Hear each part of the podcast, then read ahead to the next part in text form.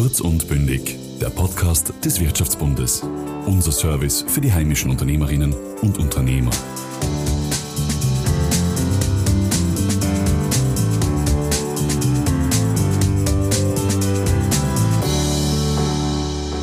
Den letzten Jahren ist immer wieder von Krisen gesprochen worden, sei es die Finanz- und Wirtschaftskrise, die Staatsschuldenkrise, die Klima- oder Migrationskrise. Zweifelsohne stellt die aktuelle Corona-Pandemie Staat und Gesellschaften vor eine Herausforderung, wie wir sie in den letzten Jahrzehnten noch nicht gesehen haben. In solchen Krisensituationen ist man stets auf der Suche nach Orientierung, nach neuen Landkarten, die uns helfen, durch diese unsicheren und turbulenten Zeiten zu navigieren. Da stellt sich die Frage, wer sind diejenigen, die sich auf der Suche nach Wegen aus der Krise begeben. Wer sind die Organisationen, die Impulse liefern, mit denen wir Herausforderungen gemeinsam meistern können? Auf der Suche nach Antworten ist die Julius Raab Stiftung in Kooperation mit FAS Research in den letzten Monaten der Frage nachgegangen, wer die großen Player, Meinungsmacher in Europa und speziell im deutschsprachigen Raum sind. Herausgekommen dabei ist das Projekt Navigateur. Darüber rede ich heute mit Christoph Robinson, dem Geschäftsführer der Julius Raab Stiftung. Mein Name ist Valentin Petritsch und willkommen zum Wirtschaftsbund Podcast Kurz und Bündig. Lieber Christoph, vielen Dank, dass du heute bei uns bist. Ja, hallo Valentin, vielen Dank für die Einladung und freut mich sehr, dass ich zu Gast sein darf im Podcast. Ihr habt euch ja die, die letzten Monate intensiv eurem Projekt Navigateur gewidmet. Worum geht es eigentlich dabei?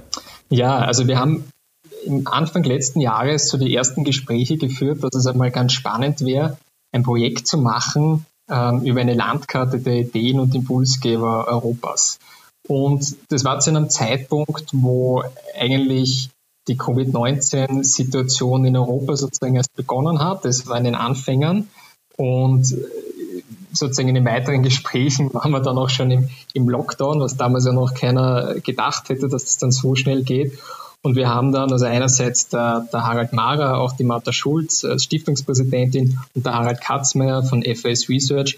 Wir haben uns dann gedacht, dass es jetzt eigentlich umso mehr so ein Projekt braucht, ähm, was sozusagen die Ideen und Impulsgeber sichtbar macht, äh, weil wir einerseits natürlich vor dieser großen Herausforderung Covid-19, Bewältigung der, der Pandemie, ähm, damals natürlich schon gestanden sind und die ja, bis heute andauert. Aber auf der anderen Seite uns irgendwie klar war, dass dadurch vielleicht die Aufmerksamkeit für so langfristige Zukunftsthemen ähm, ja, einfach weiter zurückrücken wird und dass es trotzdem wichtig ist, äh, Ressourcen äh, dazu zu verwenden und sich auch mit, mit diesen Themen weiterhin zu beschäftigen. Und so haben wir eigentlich das Projekt dann im Frühjahr schon gestartet. Ihr habt ja das gemeinsam mit FAS Research gemacht. Wie seid ihr da äh, ähm, herangegangen an das Projekt? Also auf was habt ihr genau geschaut? Mhm. Ja, wir haben ja als Julius Raab Stiftung in der Vergangenheit schon ein paar Projekte mit FS Research gemacht, zum Beispiel auch einmal eine, eine Landkarte der Verantwortungsträger in Österreich. Wir haben einmal den gemeinnützigen Stiftungssektor mappen lassen in Österreich. Also da haben wir sozusagen Erfahrungen mit dieser Art, wie FS Research arbeitet und ähm, diese Netzwerkanalysen macht. Was wir mit dem oder wie wir das Projekt angehen wollten, also man kann natürlich einerseits diese Organisationen ausfindig machen anhand einer, einer klassischen Medienanalyse, also sprich, wie präsent sind solche Organisationen in den klassischen Medien, aber auch äh, auf Social Media, in dem Fall Twitter. Aber das ist natürlich nur die eine Komponente. Das heißt natürlich nicht immer, wie erfolgreich oder einflussreich sind diese Organisationen wirklich auch, dass ihre Dinge umgesetzt werden oder ihre Vorschläge aufgenommen werden. Deswegen war die zweite Komponente, dass wir 55 Entscheidungsträger befragt haben in tiefen Interviews. Das sind Persönlichkeiten aus den unterschiedlichsten Bereichen, also aus Politik, Verwaltung, Wirtschaft, Zivilgesellschaft, Wissenschaft, Forschung, äh, aus Thinktanks.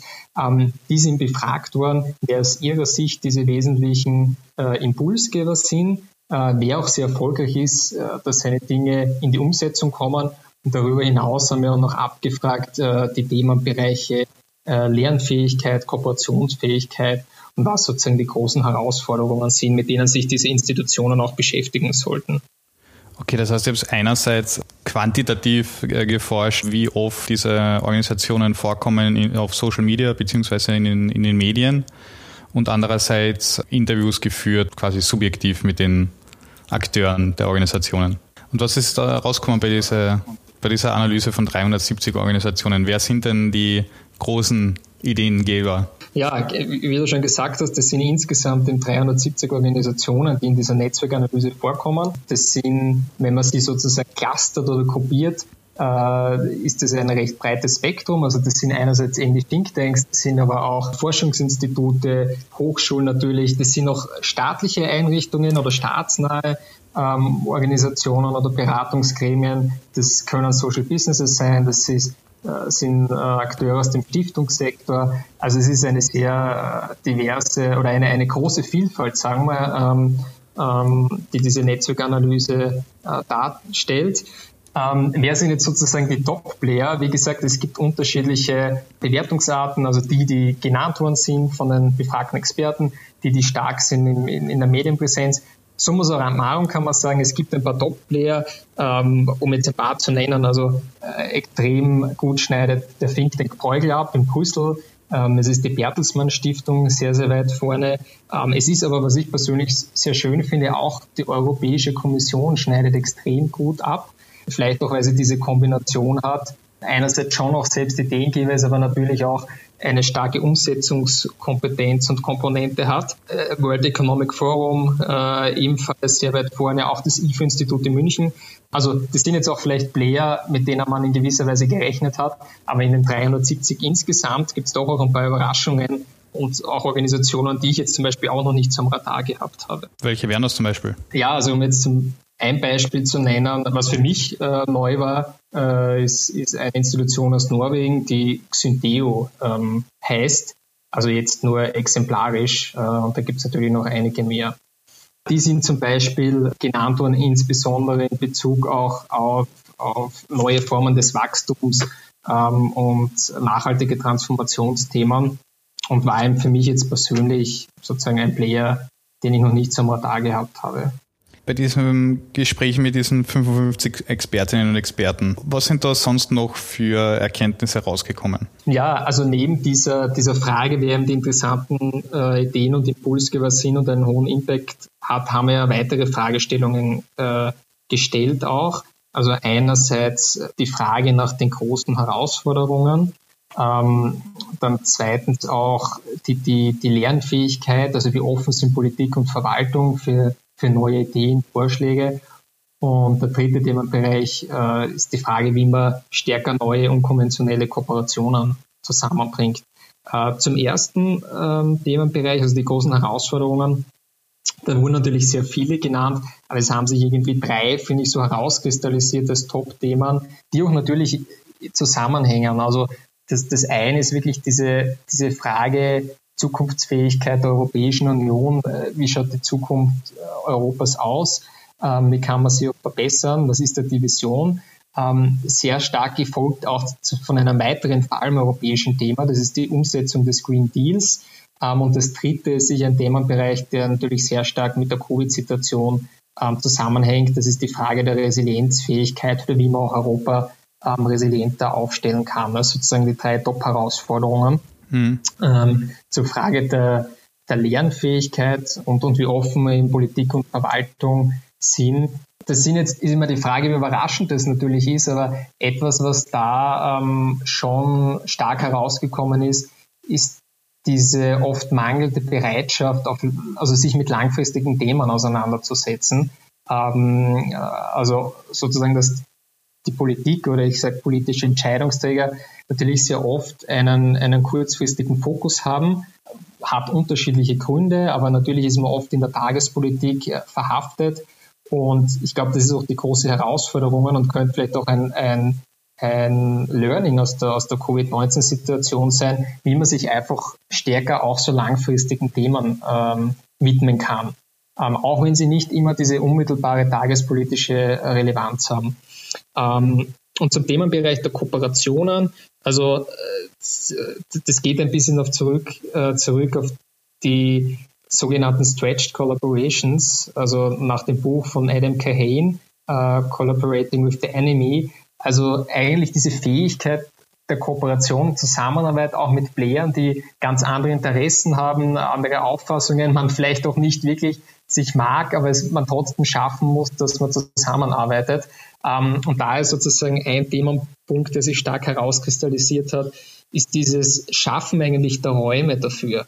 Also es gibt eigentlich zu wenig Möglichkeiten, dass man wirklich sagt, man kann es in einer vertrauensvollen Art und Weise machen, um so unterschiedliche Player zusammenzubekommen. Ja, interessanter Zugang. Das stimmt auch sicher für den, für den Wirtschaftsbund teilweise, weil wir auch natürlich zum Beispiel oft mit äh, Umweltorganisationen im Streit liegen, aber es dann, denke ich, doch die eine oder andere Situation gibt, wo man auch zusammenarbeiten könnte und vernünftige Projekte auf den Weg bringt. Das ist übrigens, ähm, wenn, ich, wenn ich eine Sache noch ergänzen darf, also auch bei dieser Netzwerkanalyse, wir haben das ja auch in, in, in unterschiedlichen Formen ausgewertet, auch äh, Cluster sozusagen, das sind die eher wirtschaftsliberalen Player, mehr stark im Ökobereich engagiert. Und natürlich siehst du auch da, dass du eine gewisse Bubblebildung hast oder diese sogenannten Echokammern, dass äh, die, die sozusagen sich da nahe stehen, natürlich sehr stark interagieren, aber oft der Austausch ähm, zwischen den unterschiedlichen Richtungen äh, halt zu wenig gegeben ist. Ja.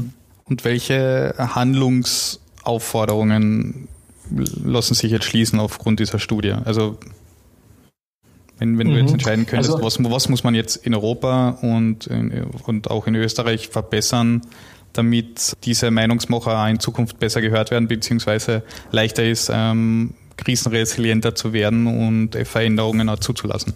Also ich glaube einerseits muss man sagen, vielleicht spätestens durch diese Herausforderung mit Covid, ähm, sollte uns ja allen bewusst sein, dass es einfach immer Bedrohungsszenarien gibt und auch in Zukunft geben wird, sei es jetzt halt Pandemien oder sei es jetzt, weil wir ja vor kurzem auch äh, sehr knapp da vorbeigeschrammt sind an einem Blackout-Szenario, äh, eben sowas wie Blackout, ähm, denen wir uns irgendwie widmen müssen. Das Schwierige bei diesen Sachen ist ja, du weißt ja nie genau, wann treten sie ein. Also die Wahrscheinlichkeit ist einfach sehr, sehr hoch, dass man sowas immer wieder leben wird oder mal kommt, aber du weißt nie wann genau so. Und wie schaffst du es dafür, äh, Ressourcen frei zu machen und die Aufmerksamkeit zu bekommen? Also ich glaube, das wäre sicher ein, ein Learning, was wir hoffentlich durch diese Covid-19-Situation mitnehmen für die Zukunft.